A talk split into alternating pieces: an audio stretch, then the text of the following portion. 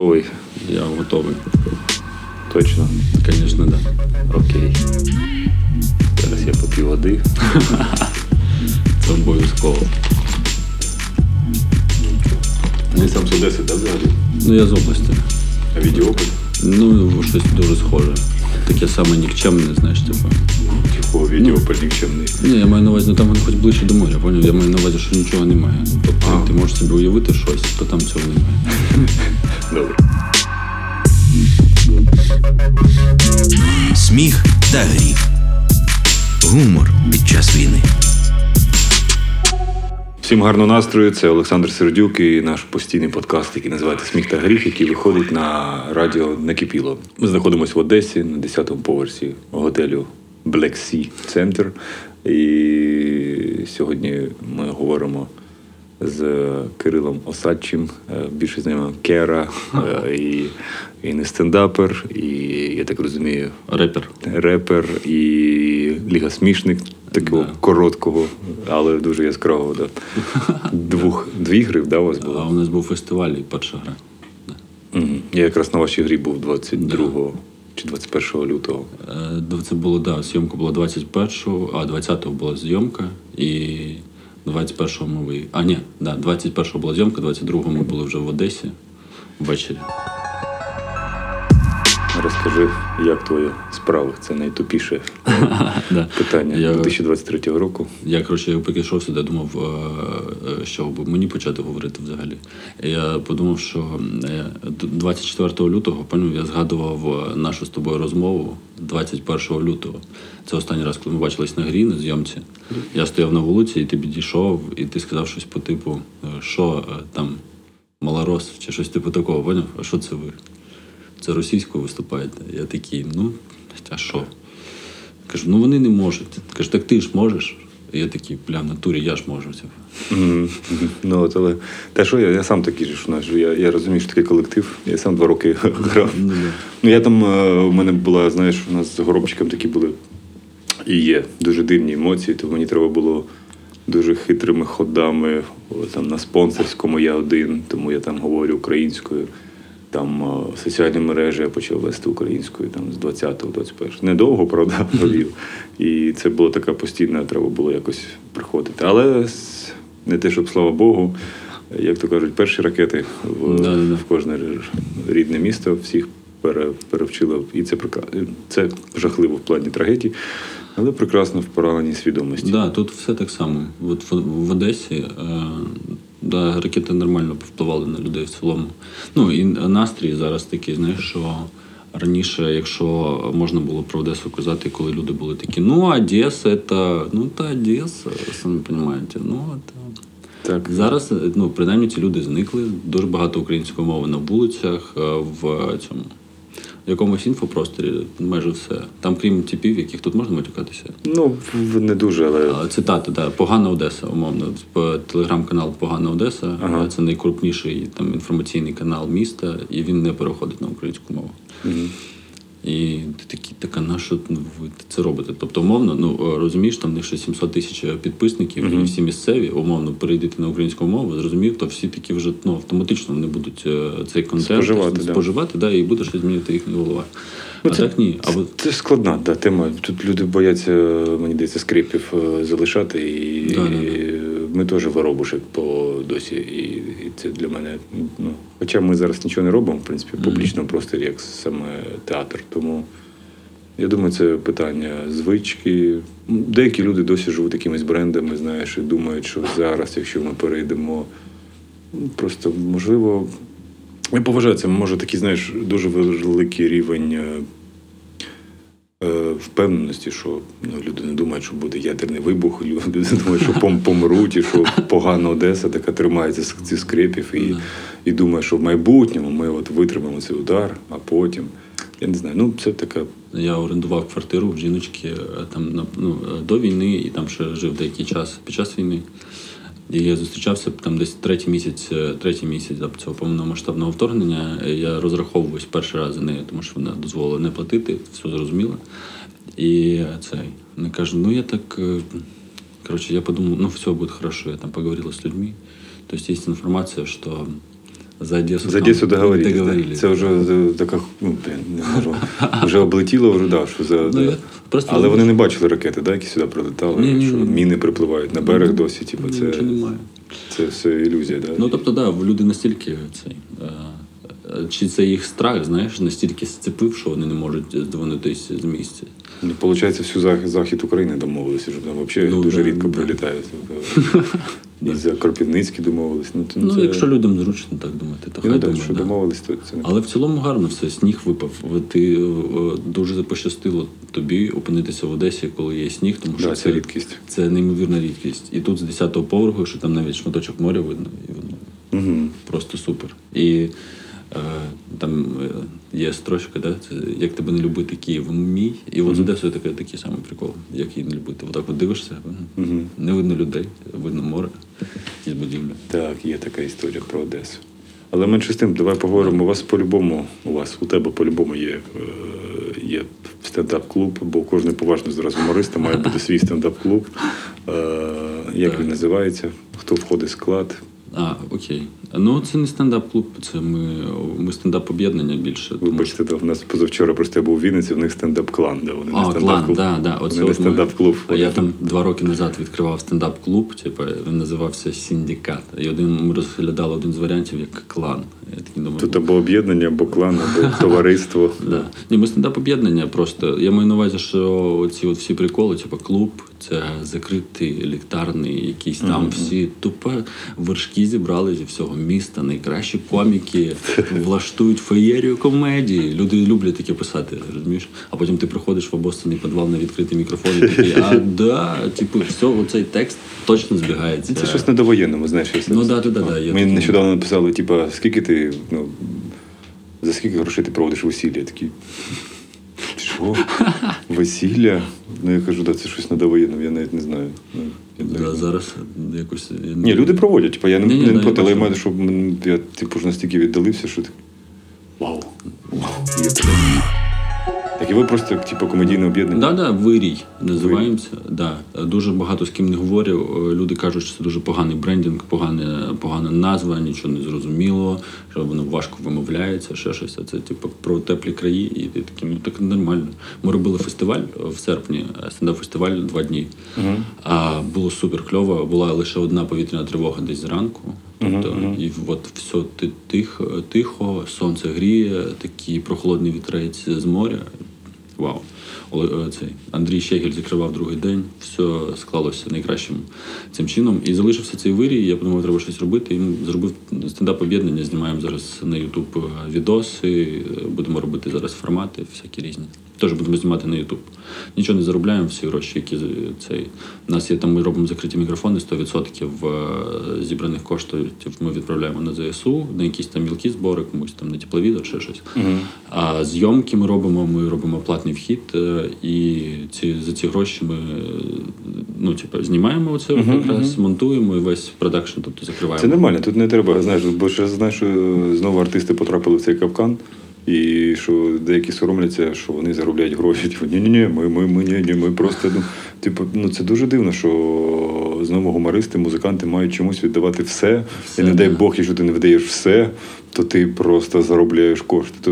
Артисти, музиканти в цій країні, актори, це просто найбагатші люди. Вони при коронавірусі просто ми в золоті сиділи. Зараз війна, ми чомусь маємо просто все віддавати. Просто я не бачу, що там, великі компанії просто все віддають. Просто епіцентр заходиш безкоштовно військовим, просто кидають, іди. Будь ласка, беріть. Або на ринках ковбасу починаєте, бо це дикість, відсоток класно, 30%. Можна що зарахуватися жартами. Повсюди. Головне, ти людина хороша. Так. Тому це нормально, що воно має продовжувати жити, тим більше гумористи, які тут зараз залишилися.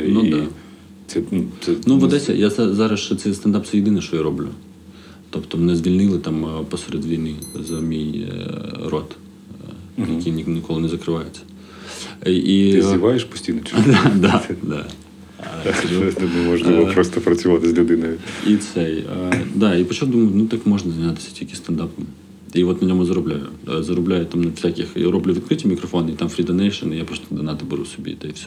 Це чесно. Коміки перевіряють матеріал, люди слухають перевірний матеріал, вони не платять, ну тобто немає фіксованої суми, просто ну, на 20 гривень тобі сподобалось, кінь 20 гривень. І отак от збираються бабки і якось типу, існує. Ну нормально, я думаю, з кожним місяцем все краще. Зараз побачимо, що буде. Ну, подивимося. Ти теж дуже оптимістично. З кожним місяцем все краще. Ну, це феномен, розумієш? Я сам дивуюся цьому, мені від цього трохи лячно, але я такий, ну окей. Ну це ж теж ти розумієш, які це суми. Це... Ні, та понятно. Я маю на увазі сама фраза. Кожного місяця все краще для України. Я зараз просто пройшовся по Одесі, і ти приблизно починаєш відчувати, що половина вже магазинів не працює, половина закладів не працює. Ти такий, вау. Вау, це ж та сама Одеса, точно? Але ну, то вже таке впадати в депресію зараз точно. Я ж тобі кажу, багато закладів позакривалось, тому що люди поїхали. Це от там всі кафейні третьої хвилі, знаєш, типу, які повідкривалися. Майже всі власники просто звалили туди і разом з цим і там вже роблять. Тобто вони в Берліні, ну звісно, третя хвиля, куди Берлін, і в Берліні вже там відкривають якісь свої заклади, щось роблять. А тут потроху воно все так раз менше стає. Консолідується де таке. Взагалі у вас багато зараз в Одесі тих стендап-клабів, об'єднань, кланів? Ні. Зараз ми одні зараз залишились. Немає жодної конкуренції. Там до повномасштабного вторгнення було декілька об'єднань, які рухалися. І там якісь такі...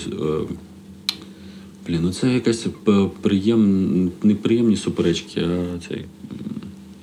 Конкуренція. Конкуренція, так. Приємна конкуренція. Просто, ви зробили так, кльово. А тут зараз немає конкурувати. Тобто, мовно, те, що я роблю зараз, є ще один організатор, він робить великі концерти в театрах. Я забрав на себе середні зали всі.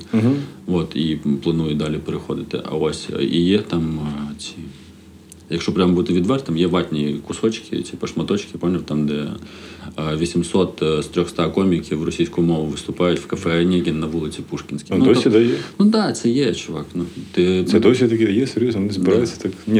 Якщо вони збираються... Це я теж, поняв, я утрірую всю цю інформацію. Але, так, є от ті, хто там, Не знаю, це туди, куди я не хочу заходити, зрозумів, взагалі там з'являтися. Це, знаєш, це таке класне.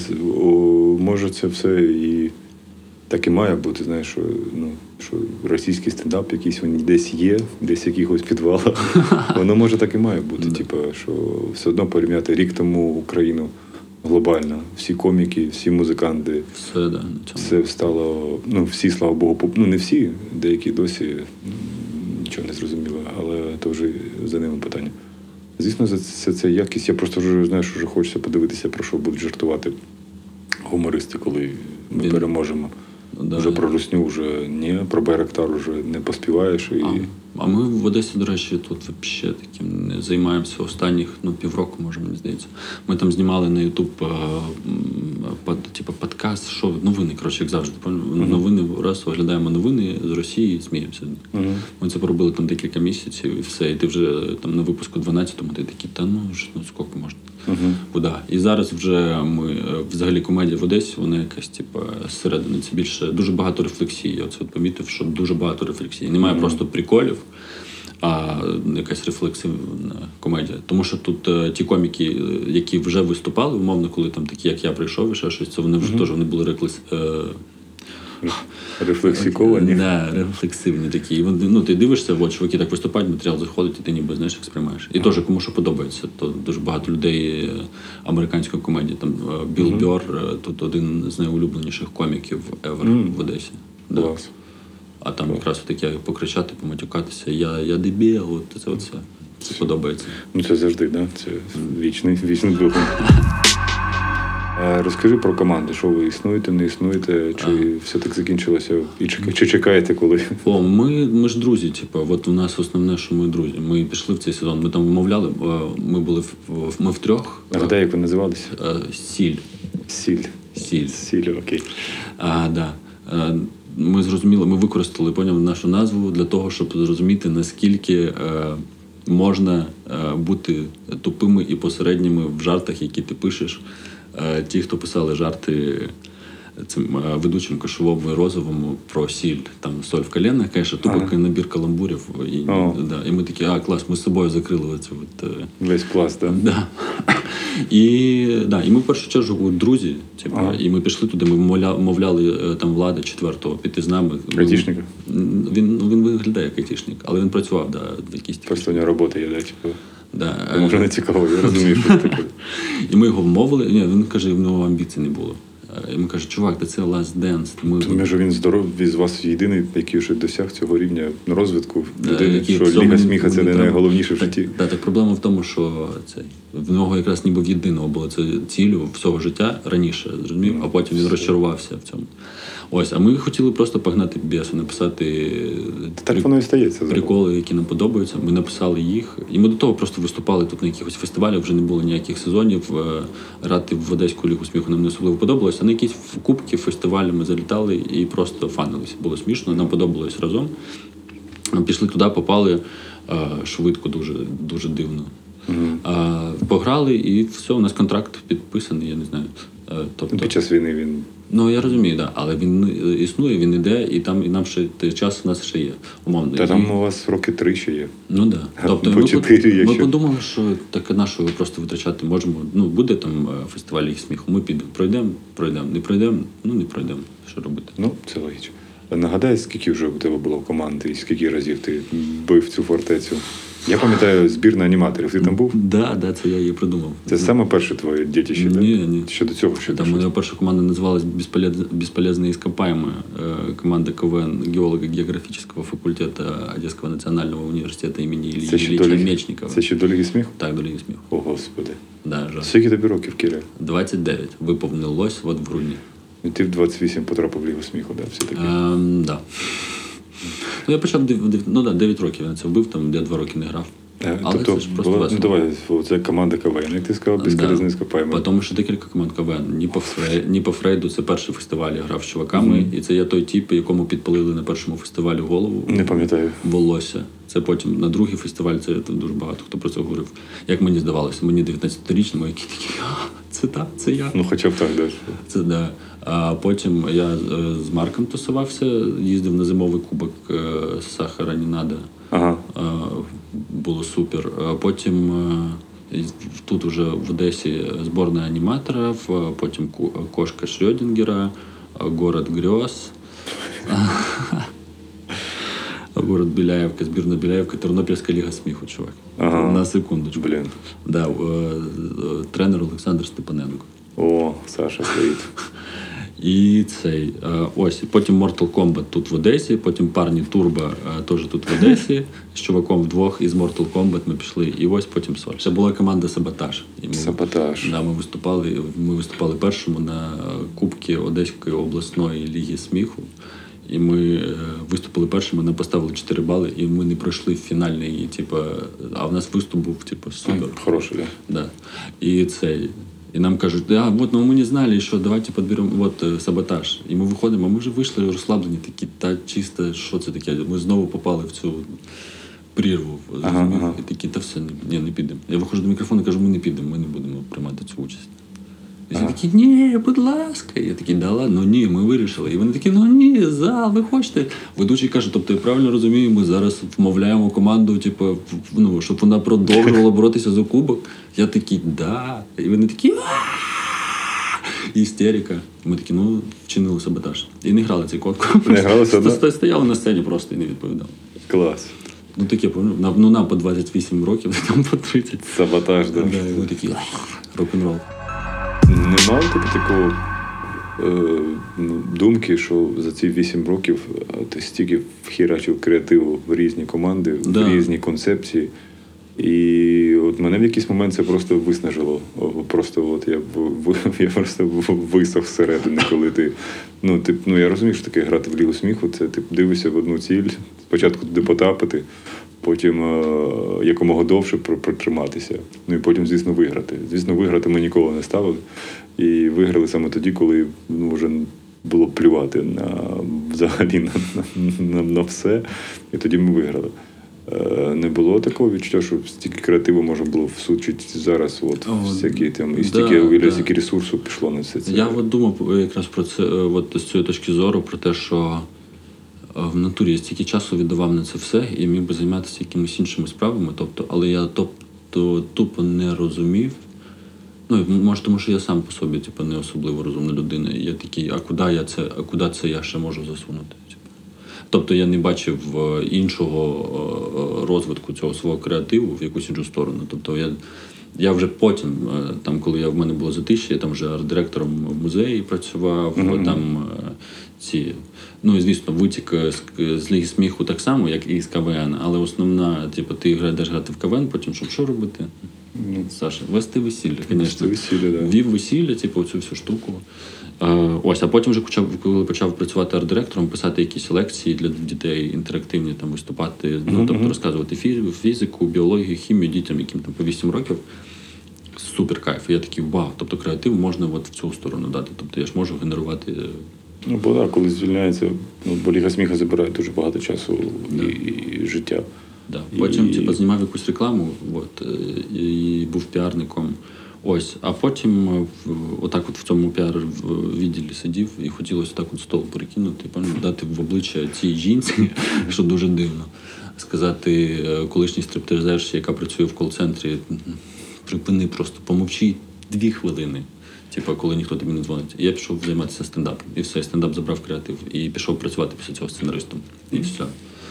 І тепер Ліга сміху, тобто в цілому, це просто пройдений шлях. А зараз, якщо треба грати, то... Ну, дивись, бо в мене завжди є приклад Вітя Кальтєвський. Це, хто знає, хто з Харкова.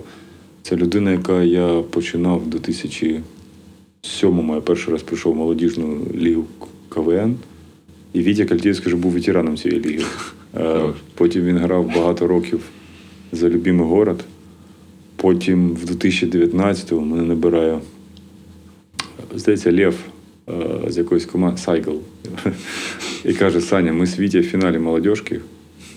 Нам треба, щоб ви з Васі Байдаком повставали в залі, покричали нам, бо ми в фіналі молодіжки. І я кажу, Лев, ти зараз серйозно говориш? Тобто пройшло 12 років, а Вітя Кальтєвський досі хоче взяти молодіжну лігу КВН Харкова. І я думаю, що Ліга сміха – це дуже схоже. Причому, знаєш, вже можна, в принципі, розрахувати за 9 сезонів Ліги сміху. Якщо ти виграєш Лігу сміху, тобі це нічого не дає. Взагалі. Якщо ти не Горобчик театр, там тобі дають гроші в перший і в останній мобіль. Але глобально це, тобто це дуже класний проєкт, але його правильно треба використовувати. Це просто плацдарм, щоб потім у тебе з'являється аудиторія в інстаграмі. Тебе хоч хтось побачив, щоб умовно потім ти побачили десь твою афішу чи ще щось приблизно, і вони такі, я десь цього чувака десь бачив.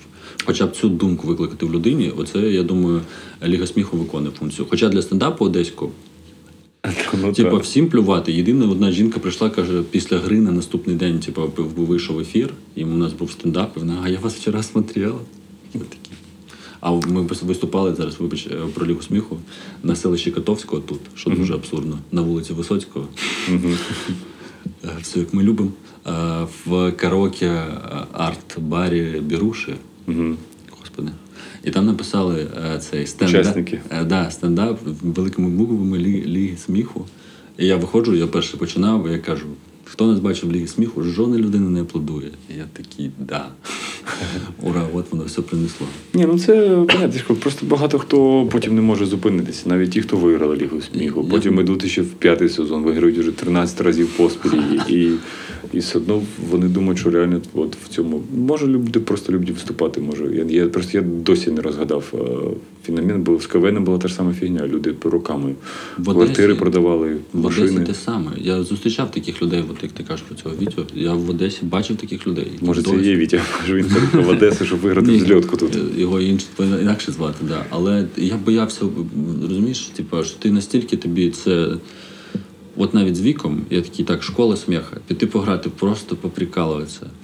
Такий, думаю, нащо? Чому прикол, да? Але всередині, поняв, щось таке, іди просто прикол попишете. Ні, треба з цим закінчувати, це щось. Це воно, знаєш, воно ніби спочатку локдаун, трошки прибив. Зараз війна, ці от всі, там, де багато людей, командні ігри, оце от все, воно зараз нікому умовно не треба, і ти не можеш це зараз нормально зробити.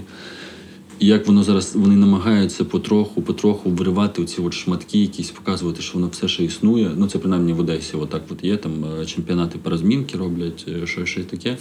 Але там ну, чувак, ну да, і вони кажуть, це легенда одеської комедії Дмитрій Конкіан. А ти такий, така що ця людина останні 10-15 років зробила для одеської комедії, крім того, що може, вона тоді, колись грала в вищій українській лізі КВ. Може, він тоді все зробив вже, знаєш. Ну, ні, понятно, що зараз, в принципі, світ вже змінився, вже всі роблять one-man club. Типу, всі самі собі продюсери, самі собі автори. І сама концепція. Читати, да. І сама концепція, да, вона вже командна гра, це завжди напряг. Я всім командам, скільки в регіоналках, як з п'яної рта не грав, і казав, вам просто треба зняти заклад, антикафе, і робити там все, що ви забажаєте. І багато людей от зараз, типу, тут Влад Шевченко з моя провінція, ну це, блін, мені не подобається, типу, якість гумору, бо він все одно посередній, він необдуманий, але сорян, у людини купа. Те ж саме Даша Кубік. Скільки років вона могла б ще б... Отут грати, в взльотку. Чи? В взльотку, в лігі, возити там контрабаси, в оркестри. Да. А просто треба було бути самою собою і просто говорити в камеру все, що ти забажаєш. Так, і дуже швидко це робити. Да. Тобто я ж кажу, я не фанат. Але от прикол, як і Шевченка, як і Кубік, вони просто все миттєво робили. Ти бачиш якусь умовно інфоштуку раз одразу. Це ми через 4 роки їх, скоріше все, всі будуть психіатрично лікувати. Потім це, ну, в плані це новий прикол. Це мені про це ми з Сашою Лопушанським говорили. Це після Ліги сміху наступає цей прикол. Ти сидиш в цій колективі. Він каже: я сижу, я думаю про жарт. Я раніше думав на початку війни. Там, наприклад, Арістович сказав, що він його очередний раз. І у нього було ще півгодинки подумати. Потім він такий сидить і каже, так, зараз Тімашенко, Антон, Вася Байдак, Іван Марунич, вони зараз сидять, Даша Кубік, вони зараз всі сидять, і зараз хтось має перший. І вони вже просто почали всі писати. Тобто вони вже не думають. Да. Ти не думаєш, тобі треба максимально швидко це робити. І це новий прикол. Це називається вже синдром актуальності, мабуть. Що тобі треба дуже швидко, бо зараз хтось, не дай Боже, за секунду раніше до тебе це зробить. Я забив на це за рахунок того, що у мене в Твіттері там 47 підписників, а в Тіктоці 61. Бій по Тіктоку. А в мене є ще цей. Чувакам робили гейські тіктоки, типу це гачі-мучі, ми знімали сетапи до гачі-мучі, час від часу з сценами сексу, коротше таке. І там от нормально, там 8 тисяч підписників. Бачиш. Ну, я маю на увазі все одно, це дуже кльово, коли люди, ну, займаються собою. Так, да, неважливо. Що хочете робити. От Шевченка, Кубік, всі, ну, неважливо, як вони це роблять, вони це роблять. Це, типу, основний момент. Якщо вони в цьому щасливі і задоволені тим, що вони роблять, хай роблять. Якщо воно нікому не заважає, умовно, воно не ламає людям психіку. Це просто якийсь прикол, який ти пролиснеш і все. Так, це супер кльово. Ну, я маю на увазі, це перехідний етап. Але хочеться вірити, що колись воно все перейде на якість. Бо, знаєш, мені завжди дуже цікаво, ну так ти живеш в світі там українських реалій війни, і потім хтось так просто тобі пише спокійно. Ви ж розумієте, ми живемо в країні, де Борис Джонсон, людина, яку в Англії виганяють за корупцію, за порушення законів, і тут у нас йому дають міст, і всі жартують про Борис Джонсон спаситель. А якщо спитати у людей, що зробив Борис Джонсон для України, окрім того, що він приїжджав, і то, що він говорить повсюди, я Борис Джонсон, я підтримую Україну, ніхто не зможе сказати. І я не зможу сказати. А при чому ми просто йому даємо громадянин Києва, ми даємо диплом у Львовський університет, він людина не знає, що таке Львів навіть. І всі гумористи жартують. А при цьому в Англії ненавидять Бориса Джонсона. В Англії це корупціонер, якого зняли з посади, бо він крав гроші, він порушив закон. За якась секс-вечірка, та не карантині. Там не тільки. І ще багато корупційних схем. Тому в Одесі, що мені подобається в комедії, ти через себе, виключно через себе. Не треба оце мені подобається. Ну, тому не треба чіпати цього Джонсона. Ну, є люди, купа людей, які його затягнуть і будуть робити з нього героя. Мені теж не особливо, мені це взагалі не подобається те, що що багато людей до Порошенка відносяться неіронічно. Поняв? Мене це лякає. І увага до нього, як до особистості, яка робить крінж, мене теж лякає. Є купа інших. Ну, він такий, знаєш, це такий бедбой получився. Типу, що Зеленський, типу, топ. Хоча дуже багато питань до його оточення. Ну, да. А тут виявилося, у тебе не вийшло. Ти розумієш, ти номер два. І що мало того, що просто у Зеленського, по-перше, супер піар відділ, просто шикарні. Чуваки з мама хохотала вміють писати тексти, як виявилося. А тут просто кожен день. Мені навіть його шкода, типу, в якомусь сенсі. Да. Тобто він просто робить як і все, але чомусь його сприймають як. Але з іншої сторони, я вас вітаю, а я вас не вітаю. В сенсі, це люди йому кажуть, поняв? Настільки його зневажають. І це все одно попадає в інтернет. І, звісно. Я ж кажу, в якийсь момент мені його шкода, бо, хоча більше чому ти не можеш знайти нормального піарника, або може просто зупинись. Тебе рейтинг падає, якщо ти реально хочеш будувати в цій країні ще якісь політику, чому тобі ніхто не скаже, у тебе дуже поганий піарник. Зараз тут ще 23-й рік. Я про це теж, до речі, думав. Чому він не може знайти нормальних піарників? Може, ніхто не хоче з ним працювати, не стебуться. Це як варіант, чувак. Або навіть якщо багато грошей, все одно можна купити кого-небудь. Навіть хорошого, за великі бабки можна купити. Але є такі чоловіки, які відкривають умовну кав'ярню, рєстік або ще щось, і в них немає бабла, щоб найняти повара, і вони самі готують. Ось. І він в запарі, він за рахунок того, що він готує, він не бачить всього іншого, і в нього все валиться. Ти натякаєш, що Порошенко сам собі піарник, да, він просто не хоче нікому платити. В нього було до того, в нього був нормальний піар-відділ, умовно нормальний, коли була армія, мова, віра. Перші роки, да, це дуже класно працювало. Все, потім не спрацювало, він же не виграв вибори. Все, удаліться. Все, давайте я сам, да. Фліски. Зимою штани. Блін. До речі, так ми тихенько перейшли. Що тебе взагалі веселить під час війни? Як гумориста, бо у нас передача називається «Сміх та гріх». Да. І мало приємних моментів стається. Більше, звісно, можна знаходити всьому приємність. Але бувають такі моменти, коли гуморист чуть-чуть підсідає, що тебе підтримує, що тебе веселить. Мене веселить, мені здається, взагалі все. Я такий, я невибагливий. Тобто, якщо я... Навіть умовно, якщо розумію схему жарту, просто що людина сказала просто якусь річ по схемі, я такий. Я в цьому плані дебіл. Я так люблю посміятися. Просто Клас. Все, що завгодно, вголос, отак. Ні, я вже настільки схиблений. Я ж кажу, вже навіть коти і собаки не веселять в інстаграмі. Я в Тік-Токі взагалі не зареєстрований. Собаки, коти дуже веселили десь, період серпня. Вересень, де вони там щось падають, щось вони йдуть.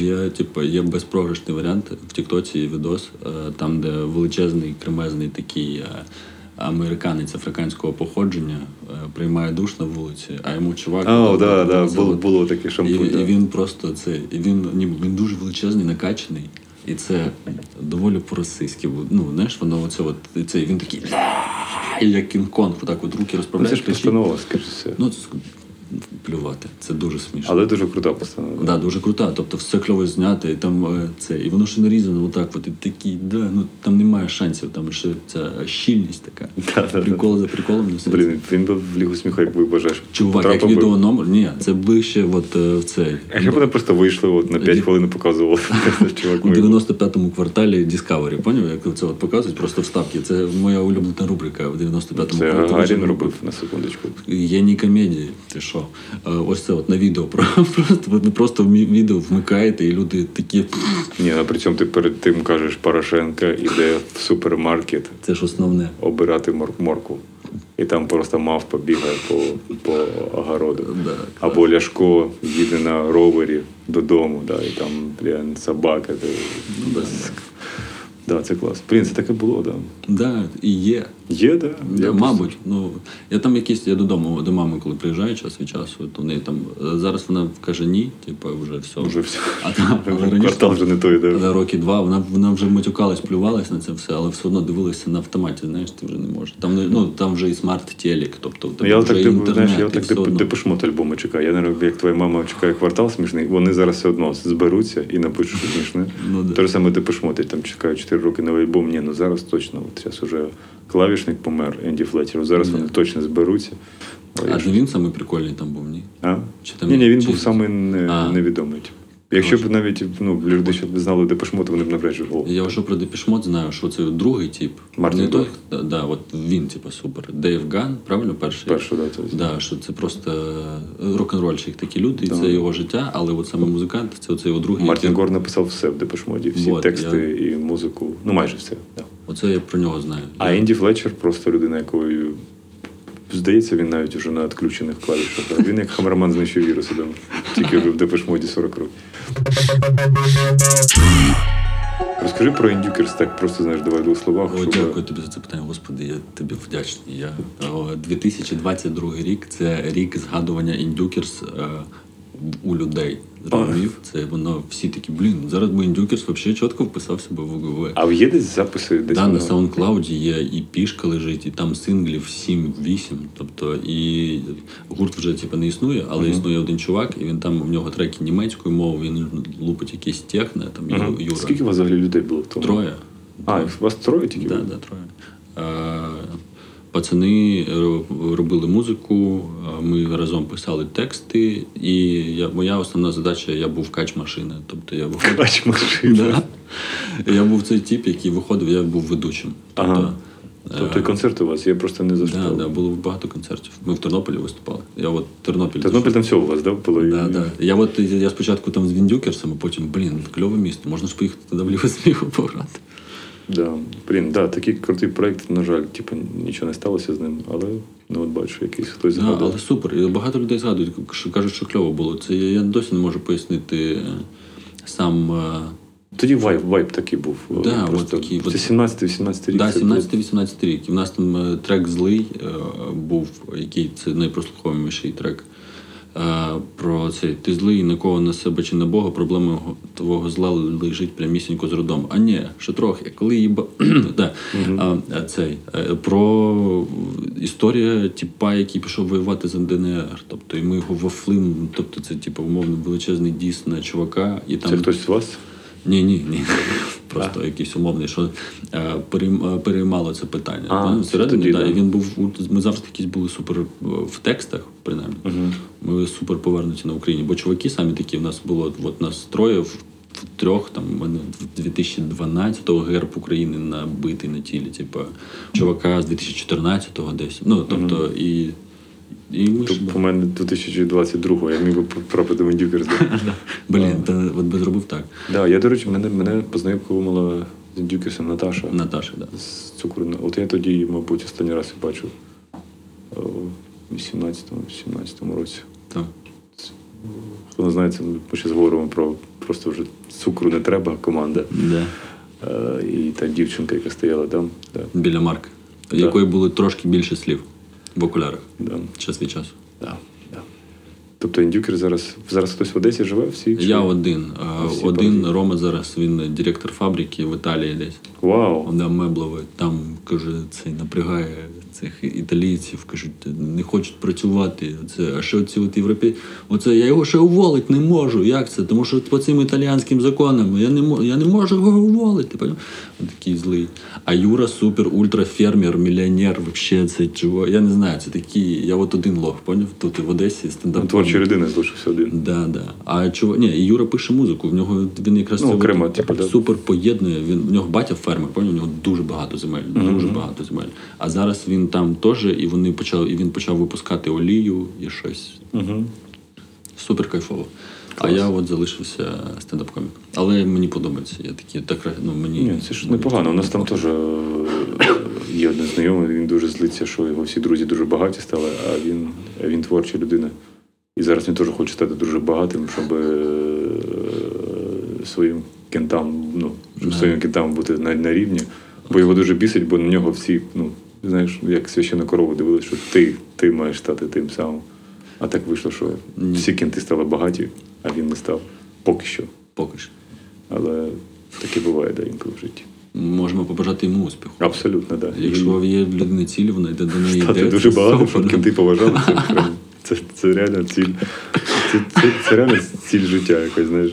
Так, я зустрічав таких людей. Зазвичай в таких нічого не виходить. Ні, може виходить, знаєш. Ну, навпаки, щоб прокидатися, дивитися в очі там собі, казати, я стану успішним, багатим. Я підписаний на такого чувака в інстаграмі. Може, це він і є. Він одесит, поняв? Це така людина, яка викидує, так от робить скріншот треку, це якась російська чмошна твіяння, яку він слухає. І може написати там «Слава Україні», «Нашим героям», «ВСУ». Я такий, да як ти це збираєш докупи? Як це в тебе в голові? Хоча б так, знаєш, хоча б так уже. Це ж перший етап свідомості. Це потихеньку треба походити. Він пише повсюди, я йду к цілі, там, типу, я буду, поняв, у нього там репости всі, золоті ламборджині, коротше, щось скоро буде, поняв, пише такі от речі.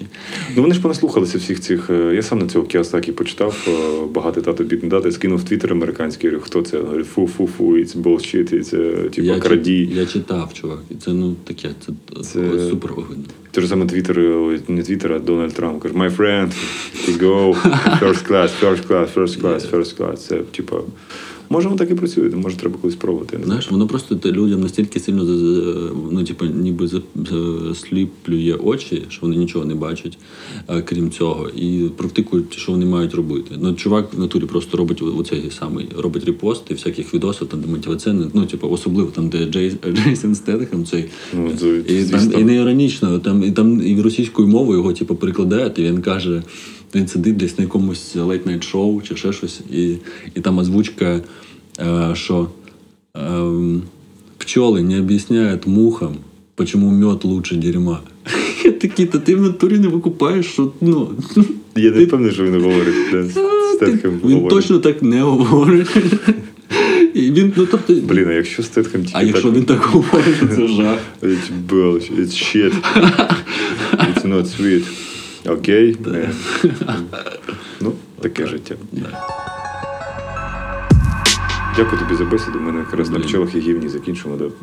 Клас. Так, дуже швидкий там подкаст. Я тобі хотів подякувати. Можна в кінці 2 хвилини? Ну, давай. Тому що ти мені написав «Привіт, малий».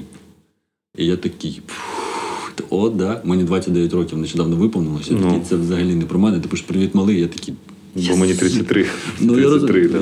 Я можу писати. Ні, все правильно. Ти все правильно зробив. Я такий, ну все, я тепер не відкажу тобі. Скажи, мені так пише Харчишин, тому цей іджизм, він передається, знаєш. Я не дуже підтримую іджизм, але коли тобі пишуть, типу, ну тільки старший може обзивати малого малим. Ну, так, так.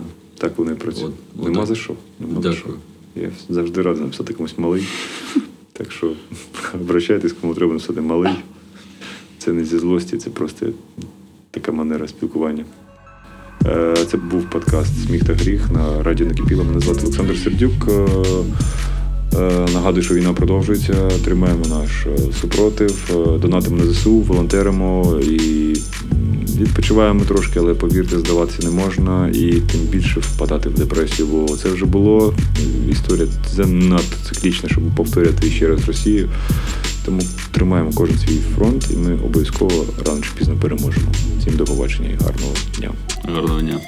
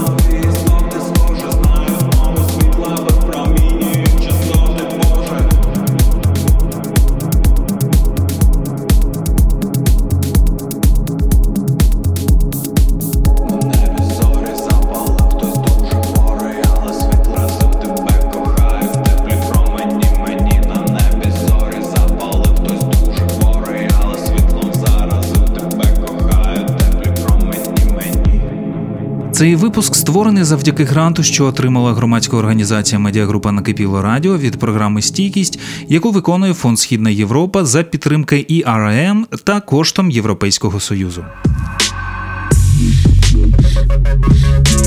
Сміх та гріх. Гумор під час війни.